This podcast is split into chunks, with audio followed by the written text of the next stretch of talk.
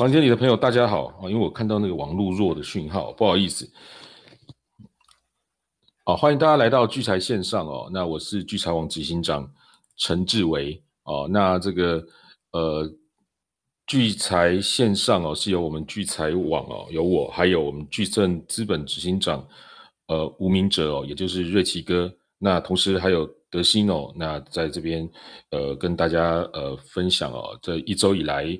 呃，有关财经股市的一些动态，还有对一些国际局势的看法哦。那还有下周接下来要注意的事情。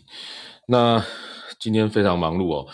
今天我自己办了一场这个呃相机爱情哦自动化交易的一个活动哦。那现场来了满场的朋友啊，当然大家时间宝贵，我用最快的这个时间跟大家分享一下呃相机爱情自动交易的一些呃。想呃一些如何去去去运作的一些呃说明哦，跟跟一些教大家如何去找到自己最好的一个各种的设定哦，那相信一定整场的朋友都非常有收获。那将来哦，如果大家有兴趣的话哦，的就多关注我在聚财网上的发言哦。那如何？知道在那个呃聚财网是，如果你对聚财网不熟悉，也欢迎各位可以先加入我们上面的 Telegram 群。那 Telegram 群我们会常常发有关聚财网的一些讯息哦，那可以从上面关注起来哦。那非常感谢各位。那刚刚由于这个回来没太久，一直在呃吃个东西，然后准备等现今天要讲的东西哦，所以哦刚连发通知大家开启哦，都都有点忘记哦，真的不好意思。好，那呃。就想想一下这这一周哦，我们回顾一下这一周的状况。这一周其实一开始的时候，大家全世界的投资人都在关心星期二的这个 CPI 数据吧？大家还记得吧？哈，所以在周一的时候，还有上周，大家都提到说这一周的 CPI 数据可能会有蛮紧张，特别是 CPI 改了一个计算的一个规则哦，计算的权重，那所以大家还是屏息以待。那星期二 CPI 数据出来之后呢？哦，它有比预期，比如说，呃，它的年增率虽然比预期多了零点二个百分点，但是比上一季上一期是下降了零点一个百分点。但是不论如何哦，因为这数据公布出来的时候，跟预期跟什么每个人各取所需嘛，看的这个预期落差什么不太一样，那造成市场上巨幅的波动。不过大家可能有印象，那天波动来波动去哦。然后波动的非常的大，但是到后来哦来来回回，我在网络上有写哦，它已经不是多空双杀，是多空五杀哦，来来回回五六次哦，那到最后其实也没有太大的涨跌哦，可是在这过程中哦，如果是你是做这个突破型的哦，应该已经被扒得体无完肤了哦，然后然后更精彩的是星期二晚上，然后星期三凌晨嘛，就星期三这个。早上突然看到什么巴菲特什么投资什么十三 F 的报告，哦，把台积电减码的这个呃八十六 percent 不是八十七 percent，好像是八十六 percent，不是不是八十七，不能再高了哈，是八十六。然后那个时候，呃，瑞奇哥马上就反应了，在聚财网上就贴出来哦，哇，就是台子期的结算日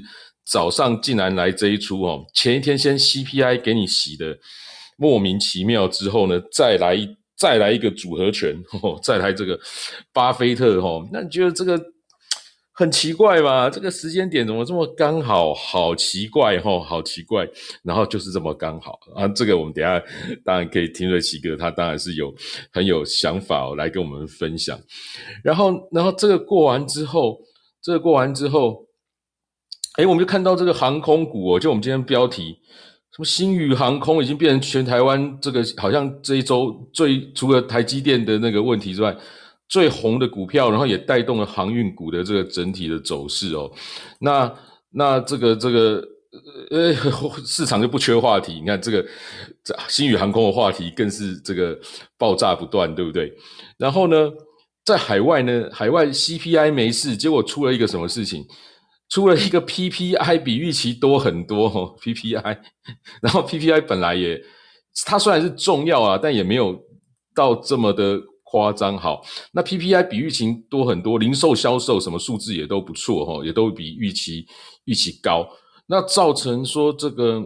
呃，美元公债值利率哦，又开始在这一周又一直连续的一直上升哦，然后值利率的倒挂又更加严重，已经是不知道多久以来最深的倒挂了。我们一直可以看到倒挂倒挂，经济要衰退，但是讲了很久哦，到现在还是还是这个状况，而且倒挂越来越严重哈，越来越严重。那到了星期四、星期五，我们更看到说，呃，星四星期四哦，先看到。呃，美国的六个月的公债值利率哦，竟然突破了五 percent 了。然后星期五的时候又看到一年期的公债值利率突破了五 per 五 percent 哦。然后我们也看到美元开始就一有一非常明显的这个呃走强趋势哦，走强趋势就是从四啊五周四周四这样周四周五的这个局局面开始。然后最后我们看到星期六。呃，这个新台币哦，新台币这一周竟然贬了三角哈，竟然贬了三角。那周六因为我们补班日，所以周六其实新台币是有开盘的哦。周六新台币又贬了一角多，所以现在来到了三十点四一哦，新台币现在已经来到了三十点四一哦，所以哦，大家可以看出，从去年哦美元的强势，一直到在九月底的时候，美元开始转弱。好，那那个美元指数也开始下来，哦，一直到这个这一两周就开始美元已经有很明显的一个转强趋势，哦，但是接下来会不会持续呢？哈，我们就持续观观察接下来的所有事情。第一，我们还可以看到这个，呃，这个 Fed Watch 的这个对于这个未来的这个升这个呃下一次 FOMC 利率决策会议的这个呃升息的这个预期哦，竟然。加两码的哦，已经来到了十八点一 percent 哦，这在两周以前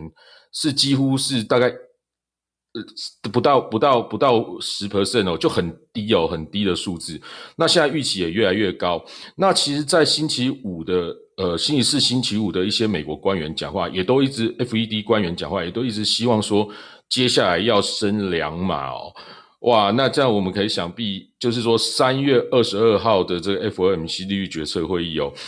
一码跟两码可能会成为一个拉锯，也就是说，在过去一阵子，大家很很很明确的知道升两码、升一码，哦，升一码，这样一一路一直过来，会不会在下一次的 FOMC 利率决策会议，会一码跟两码之间是有拉扯？那这样到时候的不管是升一码或是是两码，都会报市场上相当大的波动哦。那这我简单的开场跟各位聊一下，我看最后如果还有时间，我再跟各位多聊一下现在的这个状况哈。那我们现在回头看一下犀利股神的这个状，犀利股神的排名，我们看到第一名现在已经来到二十点八 percent 的获利率哦，还是那个雅典娜十三哦，那。他还是持有这个，呃，好像没有变哦。他还是持有合一的多单，材料 KY 的空单，红杰科的多单哦。大家可以上聚财网看，或者是加入我们上方特滚，每天也都会有一些这方面的这个讯息给大家。然后第二名是大思想家哦，他现在只剩下玉龙的多单哦，剩下玉龙的多单。再来是田中次郎。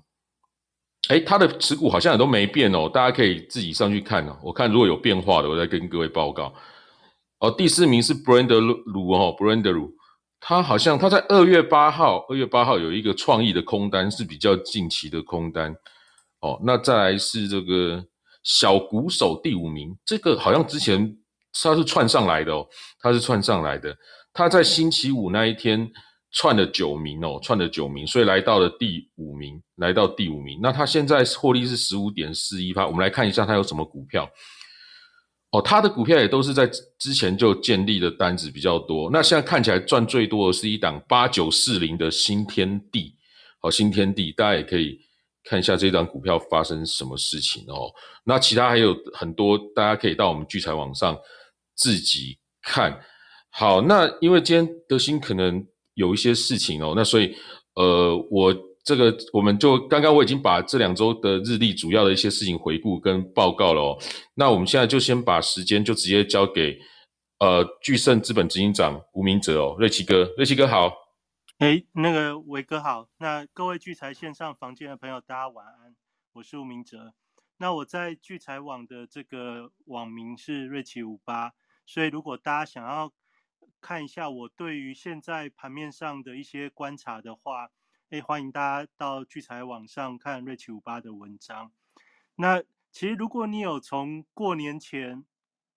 过年前看看我对于这个兔年的大局观哦，那你大概可以隐约的知道我对于行情的一些看法。那我们在一月三十号，就是新春开红盘之前的那一天，礼拜天的晚上，其实我简单的跟大家讲过，我对于二月份的行情基本上就是个股轮动。指数的部分，其实大家不用太担心哦。这其实在一月三十号的晚上，我就就整个二月份的行情已经跟大家做过分享哦。就就我的观察，因为怎么说呢，在过年封关的时候，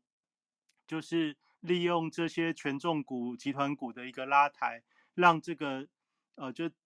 股市的气氛，其实虽然感觉。我们一般人感觉是不好，但是其实可以看得出来，对于大户、大户法人哦，就是这些所谓的巨金大户们，基本上他没有那么那么负面哦。那到了新春开红盘的第一天，大家还记得我一直跟大家讲，那一天外资大买七百二十二亿，那大买之后，很大的部分在这个台积电、联电哦这些权重股，还有这个。华兴、华兴集团或者是玉龙集团等等哦，还有很多的集团。那这些股票呢，其实你可以发觉，就是在新春开红盘之后，非常带动市场一个氛围的一些一些呃火种。那到了到了这个上星期，我们节目当中跟大家讲这个。大家一直在聊这个 Chat GPT 哦，就是所谓的这些 IC 设计啊，或者这些半导体的族群。其实我们在上礼拜开始就跟大家讲哦，这个年初买的股票是这些半导体的族群哦，就是开红盘买这些。那到了上星期，因为开始出现了这种呃，就是呃一面一面倒的这种讯息哦，就是在社群媒体大家一直一直疯传这个 Chat GPT 等等的。呃，应用啊，或者对它的一个梦想啊，基本上我们上礼拜就花了蛮多时间在讲梦想股这种这种题材题材的一个股票的一种类型哦。我上礼拜就跟大家讲，就如果就我对以黄金线的一个观察哦，台积电它的一个呃波动范围，基本上我在在聚财网的文章我也有跟大家分享我的观察，大概四百五到五百五。那五百五这个负这个位置，经过了新春开红盘到上星期的观察，其实我们可以发觉到，在来到这边，对于这些巨金大户们来说，它基本上它要在网上马上冲关的企图心，其实也没有很强哦。这个你可以从现在外资开始在调节台积电，你就可以知道，外资在大卖的时候，基本上它大概已经。暂时暂时没有要再推高的一个企图哦。那到了刚才那个维哥有跟大家讲，我们星期三过去这个星期三，大家都在注意这个巴菲特到底有没有继续买哦。但不仅没有继续买哦，然后你看到的消息居然是他在第去年第四季的时候就出脱了大部分的一个持股。但大家都印象中都说，哎，巴菲特做股票都是长期持有啊。但没想到他这个做了一季一季的时间，他就把它出脱了大部分。哎，这个这其实就我们大部分的投资朋友来说，你会觉得很困惑，跟你认知的这种消息不是很一样哦。那其实这就是我们一路在聚财线上跟大家分享的。从去年我们一直在跟大家聊这个民营民营股的一个概念哦。民股就是因为现在社群媒体的一个呃普普及，你不管是赖群、脸书群或者什么脸书社团，甚至你在很多网络上，你要搜寻关于很多股票的消息，现在不仅是容易哦，而且是泛滥，甚至多到你没有办法判断对你投资的好处或不好。但是人是这样，在投资的时候，因为有输赢。所以你很容易被这个情绪给感染。也就是说，原本你不了解什么叫 Chat GPT，但是经过了连续的轰炸之后，就像我们上星期的节目，我有跟大家讲，这个题目绝对是今年最炸的题目。但是最炸的题目不代表在最近这个时间点你去买是最好的时机哦。那很多人在投资的过程中都是因为被连续的轰炸之后，就慢慢的就认同了。那认同之后就会有一个有一个想法，反正我现在有钱了，先买一点没关系哦。那先买一点没关系之后，你就会开始跟这个题目连连上线哦。那连上线之后呢，有一个。套牢的开始就会有一个摊平的摊平的过程哦，那有一个套牢的开始，再加上一个摊平的过程，就会有一个断头的结尾哦。这大概就是我们在投资的过程中很容易失去投资主动权的一个循环。那我们在上星期我跟大家讲，无非也就是就观察上来看，到了这周，到了下周，二月不就快结束了吗？那你如果如果有听我在每周的节目一开始就是说，哎，我们这二月份新年的刚开始哦，如果你愿意的话，我很提议大家从一月三十号的聚财线上往回，就是从一月三十号的节目开始听哦，你慢慢就会知道我这个脉络。一月三十号说的到现在，一月三十号、二月五号元宵节，然后一路到上星期到接下来这星期要讲的，其实这。这几个礼拜，其实大概就可以把上半年整个呃台北股市或者国际局势之间的一个观察，大概就可以定定位的还不错。大家想想，在放长假之后，你你要马上能够看出大巨金大户他们到底在想什么，其实你一定是需要时间的。那我在一开始的时候，其实把它点出来，其实就是透过黄金线波段的这种。这种法则哦，其实我大概可以可以观察得出来这些市场大户他们的一个企图心。那你从这些这些蛛丝马迹之后，再随着这一周一周的盘面的一个现象，我们大概就可以知道他们现在大大概想做的是什么。那今天晚上我大概会把这样子的一个结论先跟大家分享。那如果你想要了解这些这些事情是如何去，观察跟运作的话，那我在三月五号，我就今年第一第一场的这个黄金线的趋势跟随波段操作的一个法则呢，那基本上会有一个线上的讲座哦，三月三月三号星期五的晚上，那你先了解这个规则是什么之后，那有助于判，有助于你去呃了解市场的一个多空的一个动向。那其实最重要的不是了解市场，而是在这个市场的动向你有点了解之后，你要建立自己投资的规则。这也就是我们从过去一直在聚财线上跟大家分享的，掌握自己投资的主动权了。在现在讯息非常非常混乱的这种投资时代，就是你说是大数据，或者是这种呃。就是社群媒体的一个消息流窜的时代啊，你如果没有自己的主见哦，你被这种讯息海给淹没的话，其实你投资就很难有稳定的一个效果。哦，那所以建立自己投资的规则是非常重要的。那这也是学习哦这个方法对于很多朋友你最大的一个帮助。那这个东西学习它是需要。需要一段时间的一个理解哦，也就是说，很多人对于投资的想象，你过往接触到的这些讯息，其实你做来做去，你会发觉时好时坏。那你不明白为什么时好时坏，其实最重要就是你拿不定你的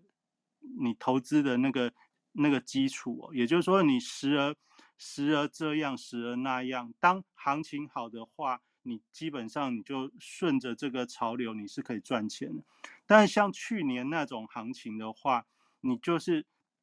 顺着顺着市场的消息，你很可能就被洪流淹没。那今年是什么样的行情？今年我已经跟大家讲，今年适合的策略叫做守株待兔。那守株待兔，你很很怕的是什么？怕的是见异思迁，也就是说，你明明原你明明是看好某个某个某个题材的股票，但是它现在没有很没有没有在涨的时候，你就觉得哎，这个这个股票不行。那你看到 Chat GPT 哦，或者你看到呃什么星宇航空在大涨，你要想哎，那我是不是就就赶快换股去做这些？其实我在今年的年初，我跟大家讲，今年你不管至少在二月份这一段时间，你不管是做什么样的股票，你只要你只要相信都会轮得到，你基本上你就容易赚得到。那你如果看着别人涨，你跟着追，你就会发觉很多的股票，你追进去之后它就不会涨，甚至它反而反而会一开盘就下跌。那这种过程其实就是在。现在特别在今年非常要小心的一种行为，哦，就是说你看到人家连续大涨之后，你就觉得哎，这个好像很好，你才去追，这样就慢了。那慢了之后不打紧，因为你你还会遇到的事情是，哎，不小心它会突然急跌，哦，就像台积电，台积电你就想，巴菲特既然去年都开始买了，那他怎么可能不会？长期投资呢，结果他就真的没有长期投资。那台积电的 ADR 的这种这种讯息一公布之后，马上上就过去的礼拜三到礼拜五，台积电马上就又回撤了。那回撤的话，你基本上你就现在你就要了解说，现在跌是开始还是还是已经修正了好一段时间？那简单讲是开始哦。开始的意思就是说，短时间要过要过那个区间的上缘没那么容易啊，因为那个二就星期三的那个消息非常的有影响力，它这个影响力就就可以让你确认说，短时间没有更大的买盘有力量去把它推过去那个那个位置啊，那你就知道说，像这样子的一个族群连带的连带什么，就是在过去这段时间确。确的 GPT 这样的题材的相关相关族群，或者是半导体的相关族群，随着这个巴菲特的这个讯息出来之后，它接下来暂时不会是盘面上的一个优势族群。那这个不是优势族群，不是很不是很担需要担心，因为从新春开红盘之后，我跟大家讲，就是这些外资过年的时候，他退。股市的资金有有退出，因为放长假，他们一定会做好资金的 parking 跟归宿。但是你从开红盘的第一个交易日就大买七百多亿，你就会知道钱回来，钱进股市。钱进股市它的流程大概是这样：不知道买什么的时候就先买半导体；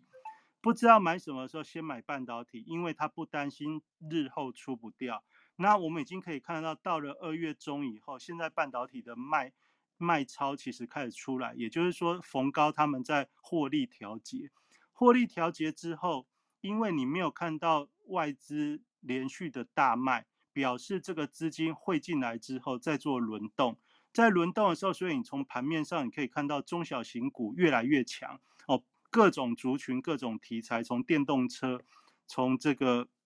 从这个储能的设备，然后从这个观观光解封的一个行情哦，这些股票一旦被被媒体给吹捧的时候，它就伴随着有一一大一大块的股票会很积极的去做拉抬，而且这个速度是非常的快速。所以，如果你是用这种所谓的量价结构去选股票、去追股票的。你会觉得在这一段时间非常好做，你只要敢追就有了。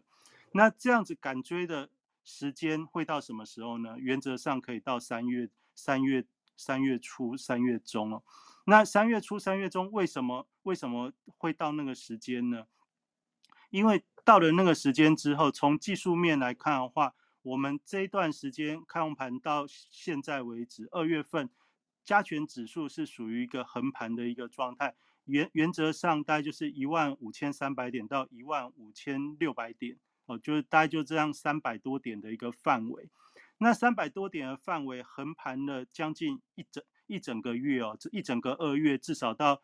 到现在为止，就是这三百点的范围，在指数狭幅在这边走走。那你如果一月三十号你有听节目，我就跟大家讲，从季线的角季均线的角度哦，它在封关的时候刚好扣底在最低的位置，然后它这扣底在最低的位置的时候，我们开红盘之后，指数不会迅速往上攻的原因是它要等乖离很大的季季线季均线乖离很大，要做这个收敛哦，也就是说收敛。收敛这个乖离的方式有两种，一种方式是价格回跌去靠近均线，一种是价格在高档盘整等均线上来。那我们从二月份的一个走势，其实我们已经可以看得出来，这是指数在高档盘整等均线上来。那等均线上来的话，现在月均线来到一万五千三百点，季均线来到一万四千八百点。那这也已经符合哦，基本上这些呃乖离修正的一个目的，也就是说，大家常学技术分析了，技术分析基本的这个呃过热的修正，它已经发生，已经也运作了好一段时间，也就是说，这个大家原本担心的一个过热，经过这一段的时间，它做了调整。那调整完之后，到底会不会再继续往上攻？哦，这其实我在。大局观的文章里面，我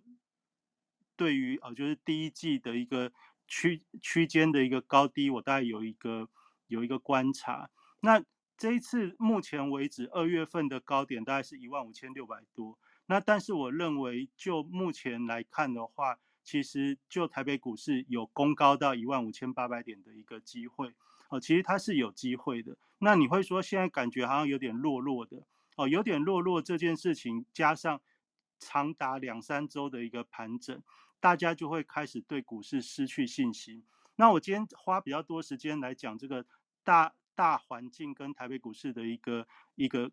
一个局面，主要是要跟大家讲，你不要因为它不涨，你就觉得哦，就是你你现在手上的股票，你觉得不涨，你就觉得接下来会大跌啊？不会啊，就基本上我。就目前的观察，股票的轮动是非常强势的。就你看到的是半导体有卖有卖超，但是卖出来的资金它并没有退出哦，反而是在造成各个族群类股之间的一个轮动。也就是说，它进行了资金的扩散跟行情的扩散。也就是说，你每天看到，就算前两天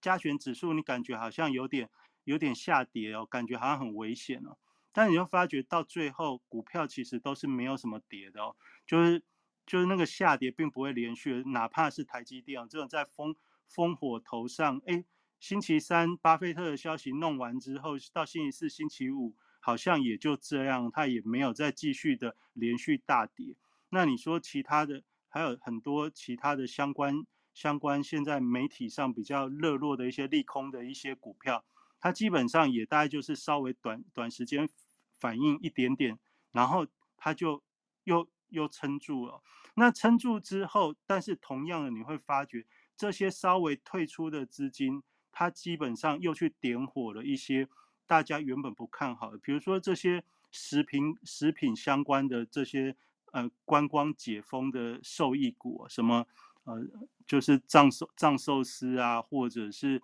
呃金华酒店啊，或者呃很多很多那些。饭观光饭店的族群或者旅行社的族群，然后到星期五连这个游乐园的都都涨了。那这些股票原本原本在疫情的期间，大家都曾经非常的不看好。大家还记得吗？在去年的这个时候，去年这时候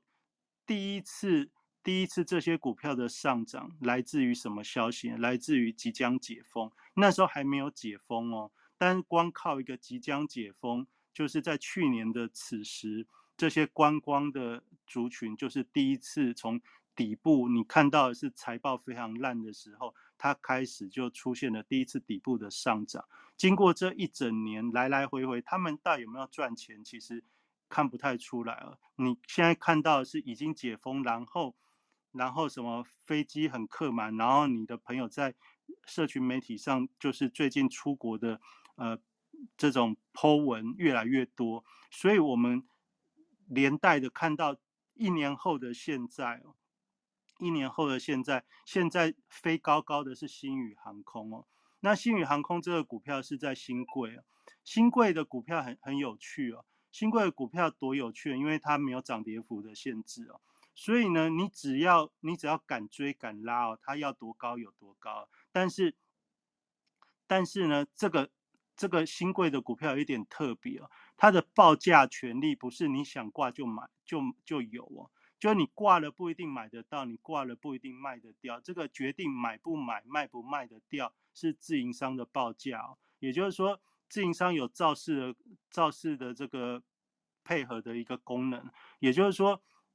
这个挂价它跟上市柜的股票有点不太一样，就是自营商它可以选要买哪一哪一笔哪一笔挂单哦。也就是说，你你你挂上去，基本上大原则上是买买卖得掉，因为现在。这个这个交易非常热络，但是实际上，如果等到有一天你要卖的时候，那个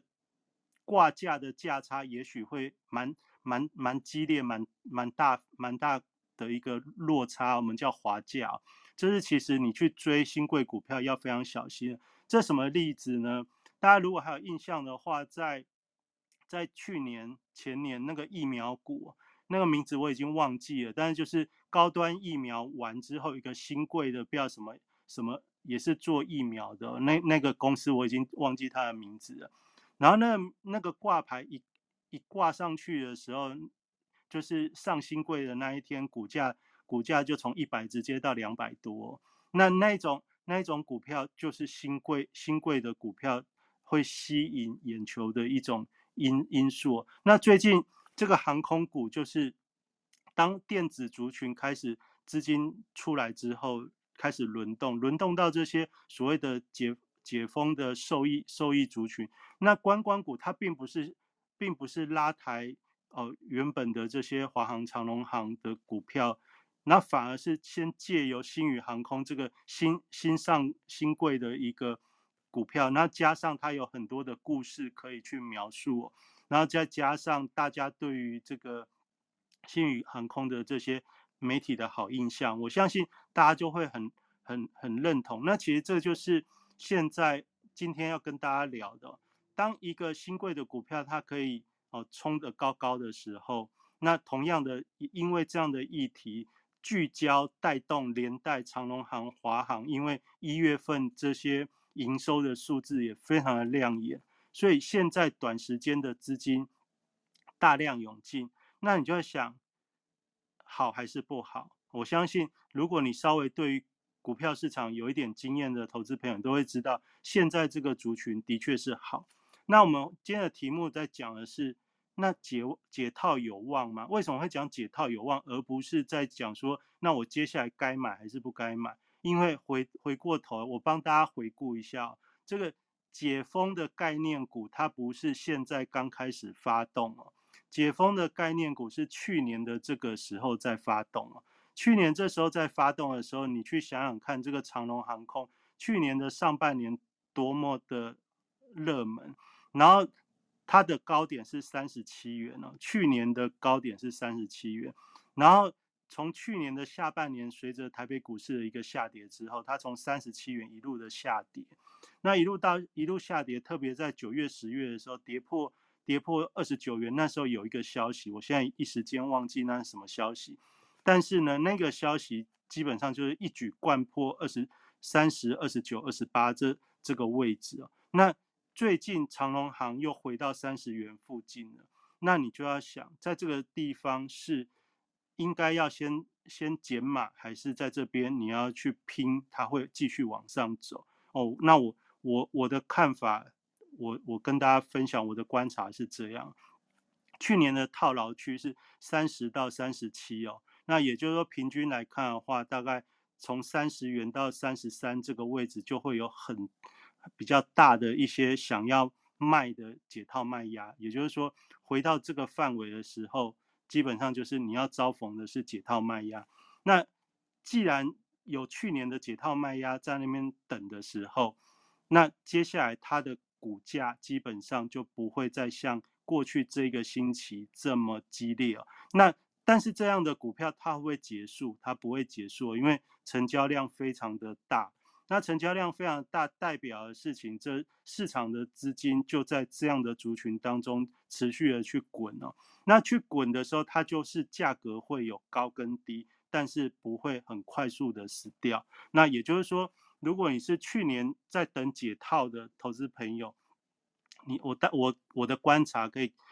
你大家可以稍微去注意一下，看看是不是这样的现象。他可能来到这边的时候，面临的是。三十以上的解套卖压，所以你会感觉到这边的时候就感觉好像弱弱的，但是回下去的时候，回下去的时候，你会发觉这一波就从上周这样一路的买上来的时候，你会发觉像像华航，我那个成交量几十万张的时候，基本上它也就会在一个范围内来来回回，也就是说，它也代表的事情是资金回来了，就大家对于这个行情没有那么悲观了。那我们做股票是这样哦，做股票不是过去它怎样，而是你要现在想想，现在二月份到未来的三月份，这样的股票会不会崩盘？假如不会的话，那符合现今年的规，至少在上半年的这个这个呃可能的规律啊，就是属于区间盘整。那区间盘整的股票很简单，就是来到了可能的这种解套卖压的位置的时候。应该是要逢高稍微退一点，逢高退一点之后下来，你不要担心说它已经什么做头又要下去而不，它就基本上会，其实你不用担心这样的事情，因为成交量出来之后，就代表有一大部分的资金在这边滚，它就会开始演变成哦，就是压力支撑之间的一个箱型的走势。那箱型的走势，你的主动权怎么掌握呢？就是上来的时候逢高，就是慢慢的退一点。下来的时候你也不用太担心，你就哦就是下来就慢慢再接一点，来来回回的来来回回的做，基本上它大概可以玩玩玩玩好一阵子哦。你说大概有多久？我预估至少这一季你还不用太担心了。那也就是说，从从从投资的角度来看的话，我们以往大部分在判断都只判断涨或跌，但是。今年至少在上半年，我认为这个行情不只是涨和跌这么单纯，而是你要把它这个箱型的一个箱型的一个规划，你要放进你的投资计划里面。你不是只是想说现在会涨还是会跌，你只要把箱型放在你的投资计划里面，你就会知道下跌的时候，你需要你要去找的是跌到差不多的位置，你要开始勇敢的去买啊。那涨到差不多的时候，你不要想说你一定要一次就要解套，不太容易哦。你一定是需要来来回回的哦，就是在这个价差之间去把你的成本去摊低哦。那这台这是比较容易符合今年这种节奏。那今年的大大部分的股票基本上都会是这样，为什么呢？因为呃，大家喜欢的所谓的绩优的股票，在去年都经历了这从高档往下。大跌的一个洗礼，所以呢，很多这种套在高点的投资朋友来到这边的时候，既然股市有回温，它上来的时候，它一定有的人他他就不想要不想要不想要继续嘛，所以他一定会想要卖，所以逢高一定会有解套卖压的。那这这就就会符合说，接下来这一段时间，它就很容易上上下下。那上上下下的时候，你会说，那会有一些很很热门，就是什么量价很好或者涨幅很激烈的这种股票。那其实如果你记得我之前在节目中跟大家讲，去年这种利空频传的时候，这些大户们基本上都已经盘算过股价压到多低，等到他要买的时候，基本上他再买风险也不会太大。这是为什么很多你现在看到财报很很不好的这种股票，它会大涨的一个原因哦。因为去年在你已经预期业绩会不好的时候，它的股价修正的比你预期的更多。那现在开始实现这些获利预期不良的一个数字的时候，它的股价因为已经都超过我们讲的超跌，超跌之后。但是现在它基本上已经开始反映，就是原本的这种利空的预期，现在开始在反映。那因为当初的一个预期股股价已经跌得更更深，所以现在你会看到法人或者这些所谓的主力，他不仅没有卖哦，就等到这些呃什么营收衰退啊，或者是获获利衰退的数字出来之后，你反而没有看到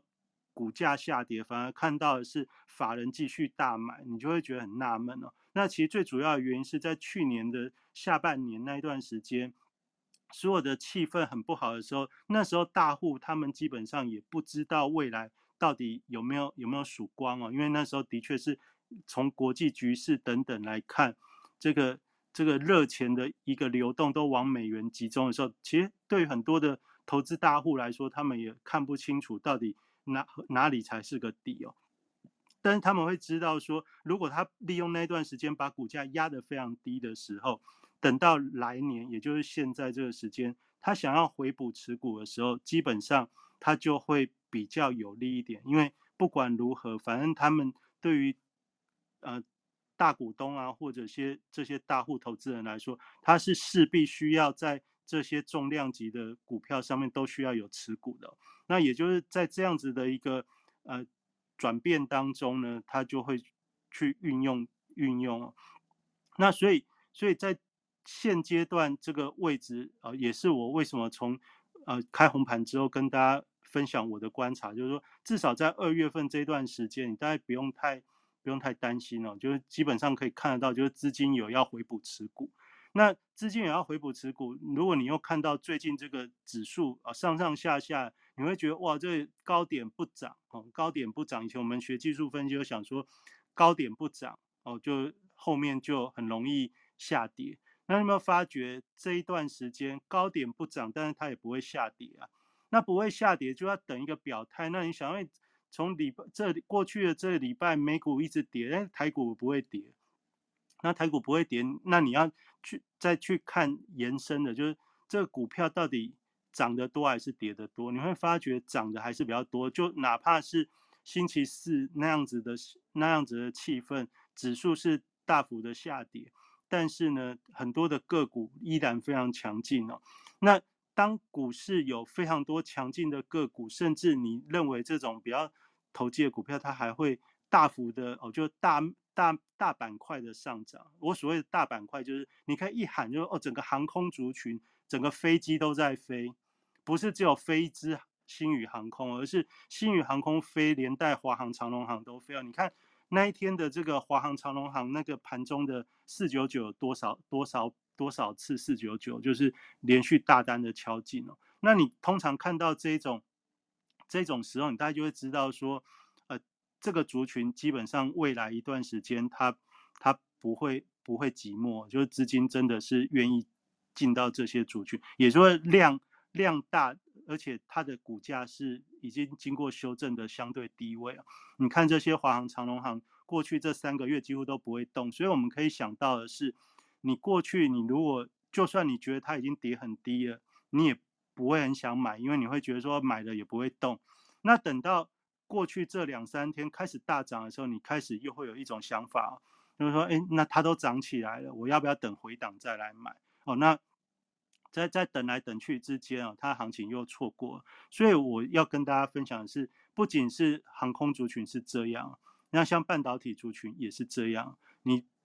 当最热门消息的时候，你不要不要去更加追，但是下来的时候，你稍微缓一缓，我就刚下来，比如说这个 Chat GPT 上礼拜很热门啊，你就现在回回一个礼拜，你大概等三周，你等三周之后，那个位置就可能比较适合。一样哦，现在现在你要嘛像航空股的话，那新宇新宇是新贵，我已经讲它短线很很猛，但是你要不要追？我认为一追的话，你风险也很大。那但是其他像华航、长龙航，你就稍微去判断一下，长龙航来到一个面临解套解套压力的位置，那你也就是不是要去追？你就好好想。那但是。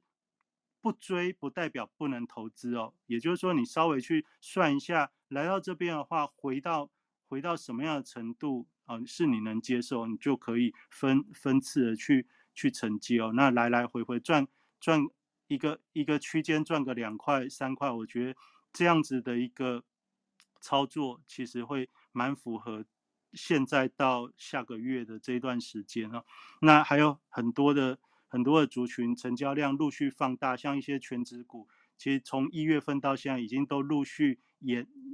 演绎过给大家看了，像像什么华新华新丽华这种，我觉得它其实从一月份就开始这样子表演，到现在已经第二个月了。那像玉龙啊，或者是或者是其他的这这种集集团型的股票，那它带动的其实就是在告诉你这种股股票的一个脉动跟节奏。那那这个前提就是你要先相信哦，半导体的资金退出来之后，它并没有退出股市哦，也就是你看到法人的一个卖超，基本上没有连续，没有很大，基本上就是轮动。那轮动的时候，就是什么都有机会轮得到。啊，那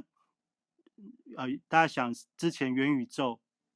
元宇宙不是也沉寂好一阵子？前两个礼拜不是说说来就来了？那你说这些，那但是现在过去这个礼拜最热的什么新宇啊，就是我们假日大家都在讲这个航空啊，这这些，然后我反而提醒大家，你也许不要在这个位置再过的过度的去去。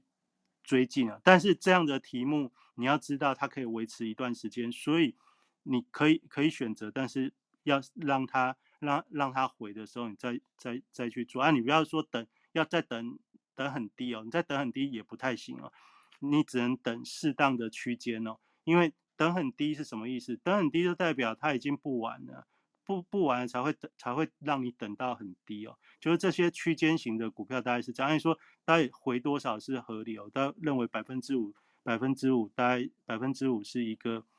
呃可以参考的一个依据哦。百分之五到百分之十啊这个范围都是大家可以去观察的一个区间。这也就是今天花蛮多时间跟大家聊，就是区间的一个操作。当你把你的投资计划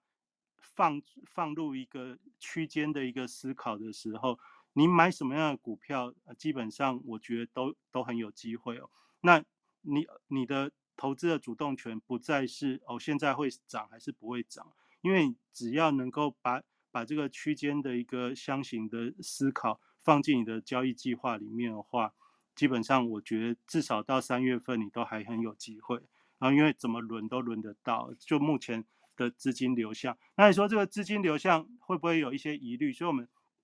我们就大家还记得上礼拜有从这个资金的一个角度，就是美元美元指数美元的强弱有跟大家分享。那今天今天股票大概就是讲这样。那你说还有没有什么可以做的？其实现在基本上你会喜欢的股票，我觉得现在就是一个股票容易容易安排的时间哦，至少到三月中以前哦，三月中以前。都是哦，那那这个就是就是今天晚上跟大家从台北股市的角度来讲，然后我们明天以后到下礼拜，这个是二二八连假前一周，那大家常会说，哎，这个这个这个接下来有长假，所以大家可想而知哦，到到长假前，大家一定会比较谨谨慎保守。当然，我我要跟大家分享一个事情啊，现在月均现在一万五千三了。如果在接下来几天哦，先回测月均线，然后你又发觉它没有很大的长黑或者卖卖卖下卖压下去的话，就是你看三大法人没有什么卖超三三百亿几百亿的哦，只是卖超个几十亿哦，那你要小要要放在心里哦，放个长假回来，搞不好又有一个什么样的消息让股市又又涨上去哦，就就过去。过去我们台北股市有点、有点、有点、有点厉害哦，就是常常会利用长假的效应去弄。那长假效应，我觉得就目前的观察，还没有看到很大的一个卖卖压哦，所以先跟大家做一点这样的一个分享。好，那那真正会有问题，我大概觉得是从三月中以后了。三月中以后，那时候那时候有一些特殊的一个状态在跟大家分享，反正。节目还会，大家就继续关注。那或或呃，再继续那个热钱资金的一个问题。上礼拜我有跟大家讲，这个十一月六号，十一月六号是美元指数啊创七年以来最大单日跌幅。那十一月六号之后呢，美元就一路走弱，一路走弱到二月三号，二月三号的时候，美元指数创单日大涨的幅度，不要几年的单日大涨的幅度。所以，我们上礼拜从这个角度来看的话，你大概可想而知，我我的角度就是从二月三号以后，美元开始转强。你有没有发觉，在一月底、二月初的时候，那时候每天我们都在讲新台币对美元的汇率又又升破了三十大关。但是你到了星期五、星期六，哦，刚才只那个伟哥有跟大家聊到，星期六我们是呃补班日哦，但是外汇市场。是有银行的外汇是有有有在运作的，台北股市那这个不是那个汇市哦，新台币对美元是三十点四哦，也就回到回到在封关封关前封关前那时候我们在讲说，哎接近三十元左右，哎其实也是一个你可以考量啊换一点美元的一个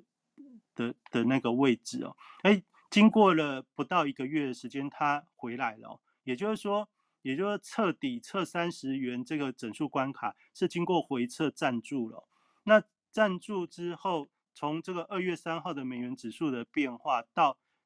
星期五哦，星期五是二，就这个这个星期五就是二月十七号，等于等于两个星期的时间，美元你感受到的是越来越强。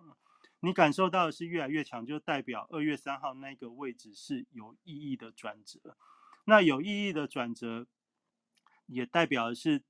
当美元转强的时候，也代表这个避险国际间资金的一个避险氛围开始提高，所以你感觉到美国股市开始有回档的一个感觉，哦，就是就是你大家可以这样子伴随着看哦，就是美元开始转强的时候，就是资金有点往美元移动，往美元移动，不管是你现在在看的是什么 CPI、PPI。大家对于利率预期等等啊，你看了很多这些财经的消息等等，但最终的结结果，我用比较简单的方式跟大家判别，就是低到高，高到低的一个状态转折啊。就二月三号，基本上我认为是一个美元转强的一个有意义的一个日子。然后经过两周的一个验证，美元越来越强，那你大概不妨可以这么思考，就是假设没有。更多的一个意外的情况下，我们现在看到的这些对于利率的一个预期是越来越是越来越高的哦。也就是说，之前美元变弱是因为大家预期有可能不仅升息会到尽头，但而且还会很快的有机会出现降息。但是最近这一两周的一个讯息，你已经可以发觉降息的机会不见了。啊，就不不是之前那个美元落落的时候那个伴随着的新闻了，而是开始美元又回到继续强的那一种氛围啊。那这个氛围一旦形成的时候，我们在价格上的变化，你也看到美元的确是有逐渐在走强。那这时候回到你的投资选择上的时候，你就要去想哦，这时候我到底要不要换一点美元资产呢？那那换一点美元资产，如果你在今年你会。年初到现在，你大概接触到的，我相信有很多的投资专家都跟各位在讲的是这个买买债券哦，因为债券经过去年年底的修正之后，很多的这个债券价格都在相对的低点，然后加上债券它到期会有所谓类似，就基本上保本啊，但是不不知道要放几年会保本啊，但是但大家会觉得说，哎，这个保本好像感觉比较安全，那。所以你会觉得说，哎，那这样放着放着，那加上它会有季配息啊，什么配息，配一配，你会觉得好像好像你的资金放在那个商品上，好像也不错。那我从最近的观察，我先从这个商品，就是理财商品的角度来跟大家分享我的观察。大家已经有发觉，最近一两周开始在讲的是这个美元公债利率的一个高点预期。已经要突破，原本是预期到五就差不多了，现在已经往上提了。如果这个债券的利率预期高点往上提的话，债券价格是跟利率成反向的，也就是你的利率预期越高的时候，你的价格有可能跌得越多。那大家大家接受到这样的讯息的时候，都会想说，反正反正已经快快到顶了嘛，也那反过来就是价格快到底。所以你放着放着，一年还很长，总有波动的时候哦。好，那我我们就这这就今年因为很流行这个商品啊，那这个在这个在这在投资投资专家他们的嘴巴里面，他们大概就是用这个角度来讲。那我要跟大家讲的事情是，现在利率哦离那个高点还有点距离哦，表示只要利率往那个方向在靠近的时候，你手上的这些债券的商品哦，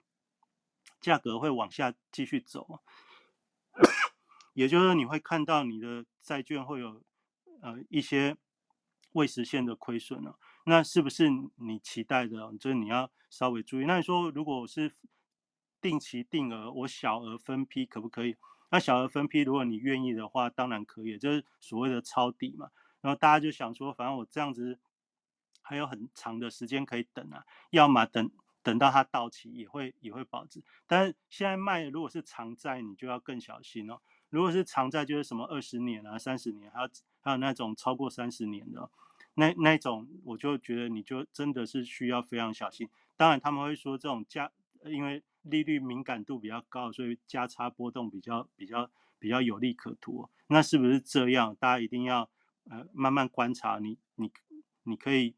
今天今天刚好有机会跟大家分享，你不妨可以多想想，多观察一下。我觉得如果利率的一个预期高点是那么高的时候，哦那现在离那个高点还有好好一段路，预计要走的时候，现在是二月份哦。假设未来有三四个月是要往这种这种氛围走的话，那那债券价格的修正还有一段一段一段路要要要走，那你是不是愿意去去承受那个价格的风险哦？那就要思稍微思考。那反过来那。我们已经知道说，那美元有可能在这个位置开始转强，那你是要等到真的又像去年那样一路涨涨涨，然后大家又说，哦，这这美元很很很重要，那你那时候又要再去追嘛？我我我觉得正是大家在年初，你是不是要做一些啊资产的分配哦？因为去年已经演演演过一次给你看了啊，现在的行情你如果套用去年的同时间的话，股票可以套哦。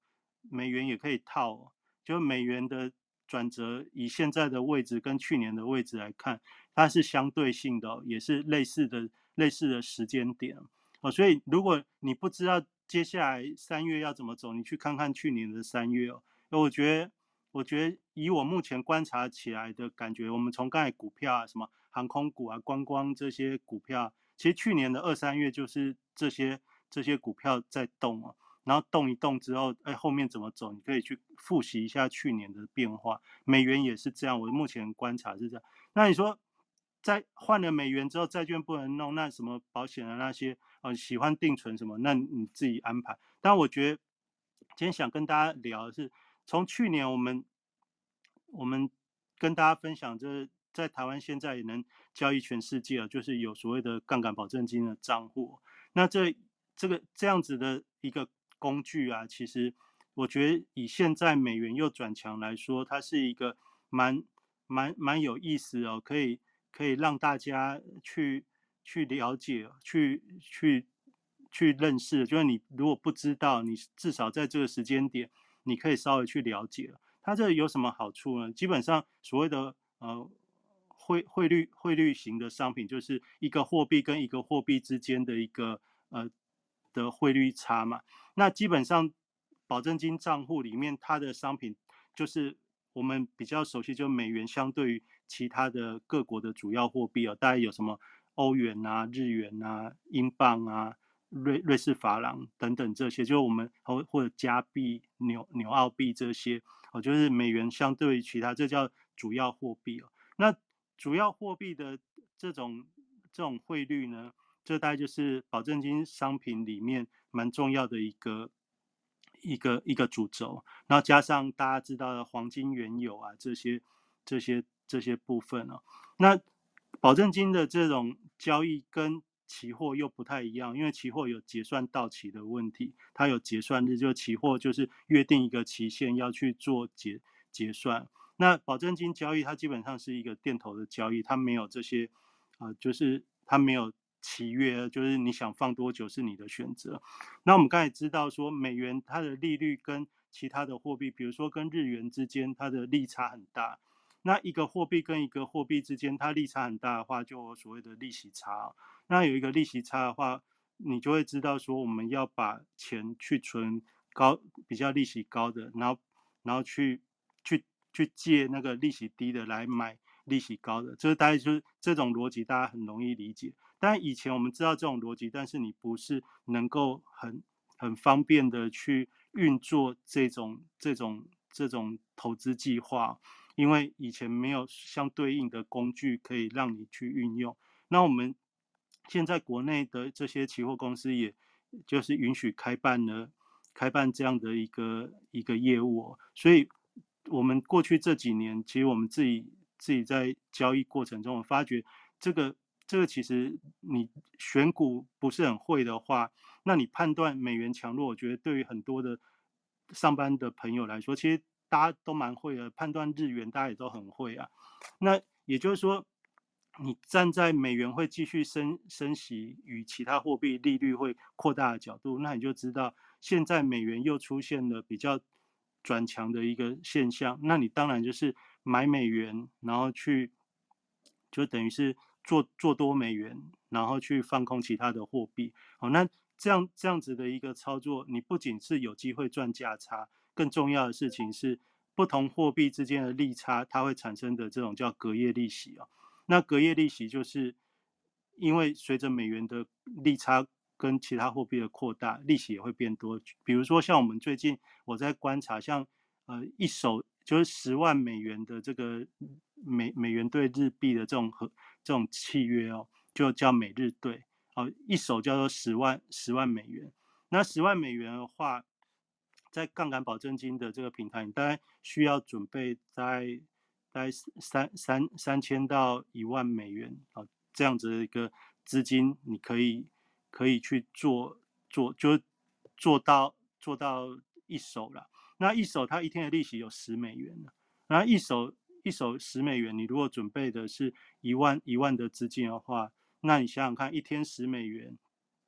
的利息，如果你是做多每日兑的话，那三百六十天是十乘以三百六，就三千六。那相较于我们的资金来说，光利息它的收益有可能是，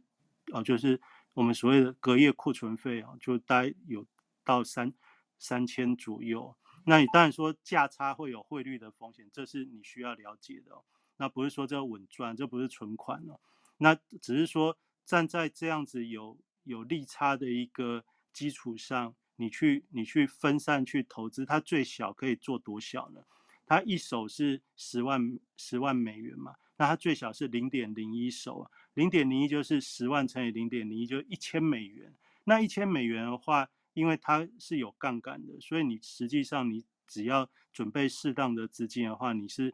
会有存钱还可以运用杠杆啊，这这其实是非常非常有意思的一种一种工具哦。那也就是说，我们平常不是有大资金的人，但你你想要做一点比较比较安稳，又你比较自己能够掌控的话，我觉得这是一个值得大家去学习或者是去了解的一种。呃，新的工具跟平台啊，那当然以前这在海外很多网络上很多你也不太知道对还是不对，但是我们过去这一两年，我们也随着国内的这些金融机构的开办，我们其实我们也实际去去参与了一下。我觉得国内现在这样做其实已经做得很平稳了，不管是报价，不管是很多的这些条件上，其实都已经蛮蛮蛮不错，所以。在现在美元又转强的时候，我觉得在今天晚上年一年的开始，那跟去年的这个时间也蛮蛮符合这个节奏，所以今天就花多一点时间跟大家分享。那我今天我大概就讲到这边，我觉得这个东西是值得大家去想，就存货币对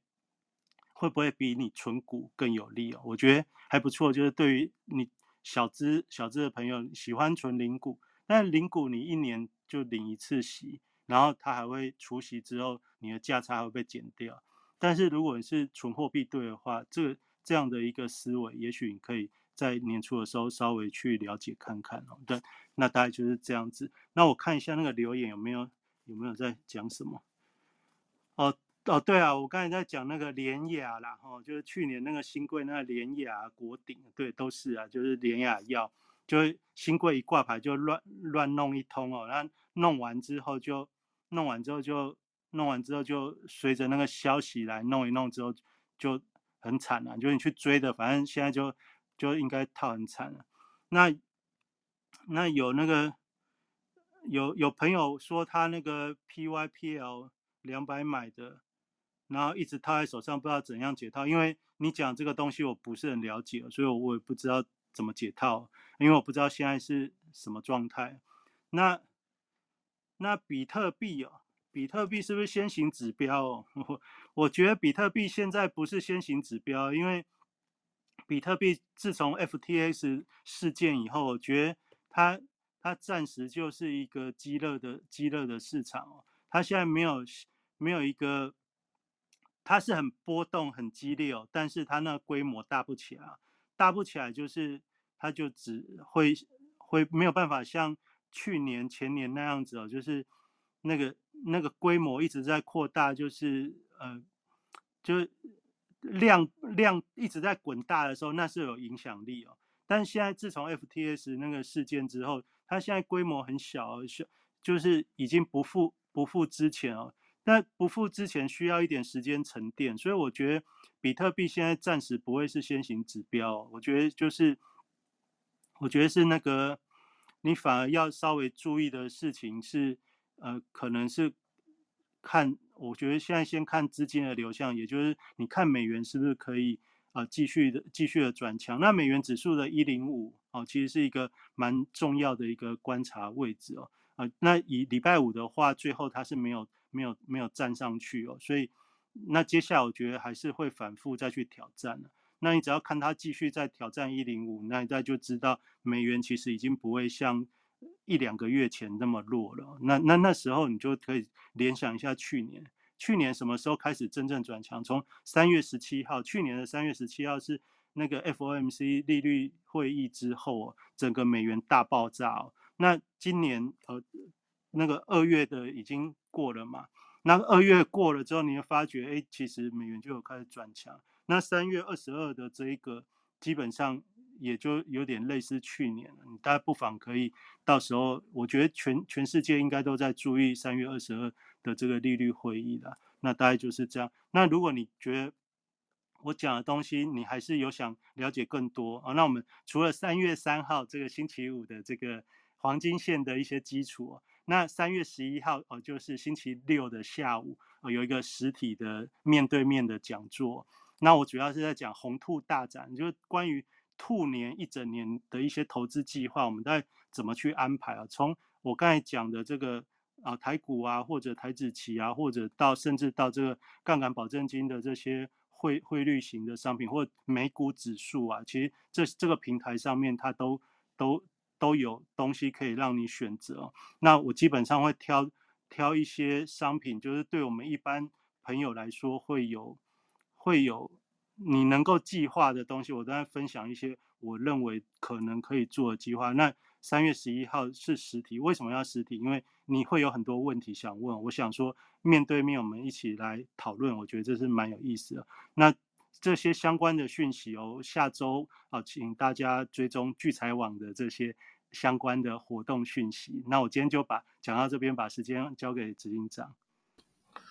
好，感谢瑞奇哥精彩的分析哦。那呃，欢迎大家可以加入我们上面聘的那个 Telegram 群哦。那有之后如果有瑞奇哥相关的上课讯息哦，也都会呃贴在里面，或者是你直接哦常关注聚财网上面的活动哦。那另外，如果呃刚我们提到一些海外，包括我提到一些海外的一些经济数据公布啊，大家也可以加入群里面哦。那个也都可以看到每天哈每天的这个呃经济数据的这个这个呃相。关的讯息哦，所以那个是非常重要，欢迎大家可以加入我们的群，还有常关注聚财网上的活动。那我这边先提下，另外就是说，呃，也请大家 follow 一下我们台上的讲者。那我们的这个聚财线上呢，呃，这个也可以在那个 podcast 听到，所以如果你喜欢从 podcast 听也可以哈。然后我也会贴在聚财网上。那刚刚看到那个呃 chat 那边有人问到那个呃比特币哦，那我。我刚刚一开始提到说这一周的大事，其实今天这一周比这一周在虚拟币市场也有非常重要的一件大事，而且当时也造成了市场相当相当大的恐慌哦，甚至我都觉得会不会 FTX 的事件再次重演哦，就是呃美国他们那边的那个。禁掉那个呃 BUSD 的筹筹铸新币的那个那个叫反正叫一间那个他们筹币的那个厂商不能筹 BUSD 哦，那 BUSD 是币安币安的稳定是是一直都不那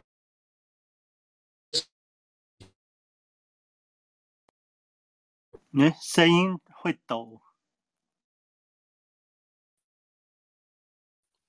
啊。真的吗？好，那我小心一点。B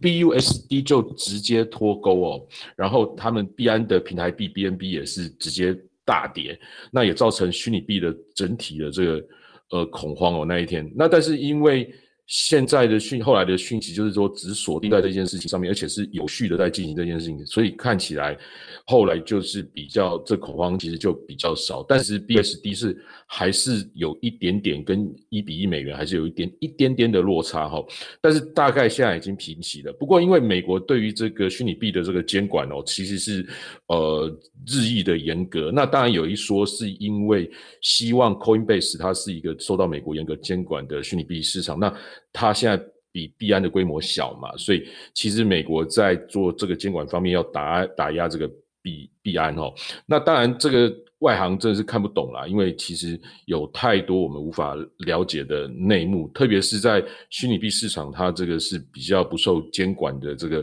状况之下，所以我们看不懂他们背后在做什么。所以其实这个虚拟币在这个呃，等于是他们包括这个。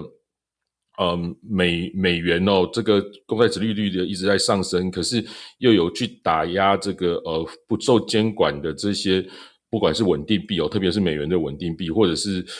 不受监管的平台。那在这样的状况之下，其实对我们投资人来说，哈，呃，我觉得就是以不要太去这个呃去琢磨说这个币是不是什么先行指标或者什么，因为它有它。特殊的因素啦，哦，那当然是币圈的朋友，当然，其实，在这些日子以来，FTX 结束之后，其实也都是呃有点蛮灰心的，所以就像瑞奇哥讲的，那个市场其实是还没恢复。那接下来如果监管日益严格的话，当然也是会有随时都会有意想不到的波动哦，所以。其实就是呃，在旁边看就好。我觉得一般投资人其实没有办法太太去掌握它那样子的行情哈。然后呃，刚刚有提到说，接下来下周可能呃，我台湾有五六日又有接，将来下周之后是有四天的连续假期。哎，热喜哥，那我们这样下周节目是不是要停啊？礼拜二晚上再讲还是怎样？要要要要礼拜二讲也可以啊。好，好，我我们再研究一下，我们再在上面那个 Telegram 群再跟大家公告哈。所以下礼拜有可能礼拜天停，然后礼拜二再讲，然后下礼拜再说。下礼拜我再跟瑞希哥讨论哈。那大家可以把群加入，就可以知道我们会不会。有有节目了，好，他连续四天假，那其实明天美国放假，明天是美国的总统日，华盛顿什么日的，哦，就是他的总统日，所以明天美股是休市，明天晚上哦，美股是休市的，所以你看哦，如果是美股休市，我们礼拜一亚洲股市可能就比较清清淡，然后结果二三四五哦，然后接下来那个我们的台湾又休四天，然后海外的包括这个。富时的这个台台指数或者什么的，又是月底的前一天做结算，那所以下礼拜就是好像那种交易的时间就有点纠结，就是一下下然后这样，所以我们看到我们台湾很奇怪，就是那放假放特别多哦，放特别多，然后呢结算又每个月结哦，人家美股指数也是三个月才结一次，我们台湾又每个月结，所以搞得这样子是有点混乱，那你常常就会被股市上下起手，然后又喜欢跳空。哦，连这个 后来还有这个什么巴菲特报告，嗯，所以就是觉得很痛苦。我做台股，我就觉得很痛苦。没事，就是有一件奇奇怪怪的事情，好好的，然后都会出怪事哦。所以我会比较喜欢做海外市场，是比较有连续的。那当然，台湾股市，当然我们对于台湾股市是比较了解，所以大部分人还是做做台股。那不过我就提醒各位说，因为接下来会有四天年假，然后明天其实就是美国的放假，所以。可能下周未来一两周、一周半以内的事情会集中在可能是二三四里面去做做发酵哦，所以大家在二三四可能会会可能是波动会会有比较剧烈的这状况哦。那当然是下下周回来又有下下周的的的的问题喽。那我们看一下下周会有哪些比较重要的事情哦。除了明天明天的这个是那个呃，等于是美国总统日都休假，然后如果是期货或杠杆，很多商品是。提提早收盘的，因为美国期货是开到中午之后，就是大概就是提早提早收盘的哦，所以那个很多的呃交易就会相对的时间去做提早收盘。那这个方面可能自己要去研究一下。那星期二有澳洲的这个呃政策会议纪要哈，然后这个大部分下周期有一个。有一个国家是有一个利率决议跟央行的声明哦，就纽西兰，好，纽西兰，纽西兰会在周三时候早上九点的时候会有利率决议，然后十点的话会有新闻发布会，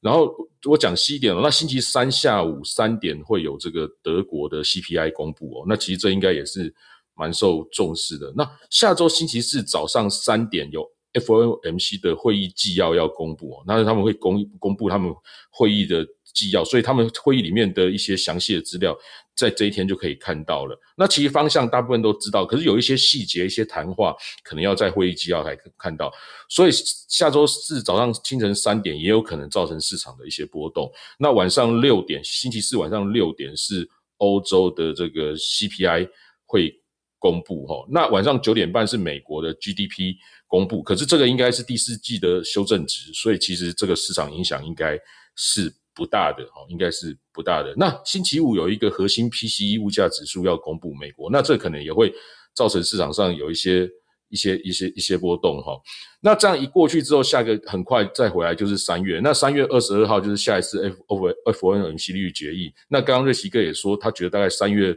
中以后会变得比较紧张哦。那到时候肯定会紧张，因为就像我刚刚开始讲的，下一次 F O M C 利率决议到底是一码或是两码？因为现在。本来是稳稳的一码哦，可是像两码的那个预期一路上升，那到了月底或下个月初，会不会三上升到现在已经十八 percent 哦？会不会上升到三四成？那如果到三四成，是不是就有可能真的升两码？那所以在三月中大概十号以后就会开始紧张，而且三月又是这个这个这个呃美股还有很多期货，三月中哈，三月中我看一下三月中是哪？第三个星期五哈。第三个星期五是哪一天？十七号，哦，也就是三月十七号那一天，就是很多的美股的事务日，哦，那所以所以肯定肯定哦，在三月十号以前，可能台股是反映这个呃，等于是收价回来的营收的一些反应，那到月中就会开始整个气氛就会很紧张了。所以那还有三月，我当时也讲了，三月其实是这个呃。中国领导人习近平他的这个下一任期的这个开始，所以到时候气氛会紧张哦。那所以呃，变说我们在这个期间的这个操作哈，可能要稍微去思考一下，说如果你布局太多之后，可能调整会有一些问题。所以变呃，现在可能要考虑哦，到三月以后可能发生事情。而且我刚刚讲。下周可能这个时间被压很短啊，周一是美国休，然后我们台湾又休好几天哦，那所以这个这可能大家是头头脑要要要这个做一下这个思考了哈啊。不过我说我之前也讲过，这个方向我也看得很不飒飒哈，因为过去的一些想法，比如说什么倒挂啊，什么殖利率怎样啊，或怎样怎样，然后什么。M two 怎样啊？什么很多很多数据都创了多少年来以来的怎样？多少年来怎样？我已经跟各位讲过了。然后很多东西又互相违背哦。那互相违背，造成你变为无法判断，无法判断最终什么？我们刚刚就回归市场哦，就看市场的可能就是技术面跟市场怎样的反应来判断，而不要去去看那个基本面的或者是那些数据的数字，然后研判说我一定会崩盘，然后一定。比如说，一定会、一定、一定会暴涨，吼，一定会怎样？然后心里有那样的笃定的时候，你在操作上面，其实你会重压那一边的时候，其实是有点危险，因为现在的那个变数跟掺杂的因素实在太多了，哈。所以，所以这个大概是这样跟大家做一点分享啦。那当然，今天哈比较比较忙碌哈，就是那个等于是这个这个这个这等于是传授更多的人哦，知道说如何去进行一些自动化的交易哦。那如果真的有兴趣，当然也可以锁定呃锁定我啊，我的在聚财网上面的贴文，或者其实可以小这个这个贴文有飞小飞机哦，可以来问我哦，都可以哦。那日后如果有相关的东西，我会跟你说，好不好？那今天呃大概就到这样，我看一下这个里面有没有呃哦，美国就业数字强劲哦，实质上这种被裁啊，我看到很多。哦，这个科技业被裁员，但是他们就业数字又强劲，哦，那看起来也是母萨萨，对不对？当然你可以去分析啦，说可能可能就是科技人是被裁，可是可能服务服务业哈比较基础的一些服务业的人数是增加，什么当然都可以解释啦，哈。那所以其实就就很乱哦，就很乱。我我我我我我可以就这些数据，我我讲一下我。对对对，好，那几哥说。因为其实现在。现在大家已经有点被引导去去关注这些数字哦。那这个大家可以发觉这个数字的那个变化，其实其实你一直聚焦在那的时候，但那个那个数字的变化其实是是无厘头式的哦。也就是说，行情并不会因为你去分析这些数据而而得到解答。所以我觉得你不妨把这些公布数据的时机当做它是一个转折或者。变动的时间哦，而而不要把不要太在意那个数据到底是呃成长啊还是衰退啊？你会发觉成长衰退都一样，它要涨就是涨啊，要跌就是跌哦。你在盘面上，你如果有感受到要涨要跌的力量，那比较真实哦。那数据基本上现在在三月以前，这些数据都是在酝酿酝酿大家多空的方向。你现在不管看多看空，你都会有对的时候。所以大家会对于自己看对的方向会越来越坚定哦。所以现在其实我觉得，对于对于市场来说，它是在累积多跟空的一个坚定的信念哦。那一旦一旦有一边犯错之后啊，那会一面倒，那才是一个真正波段的开始。那预计会在三月中以后，那现在都在累积大家强化大家的信念，哦，大概是这样。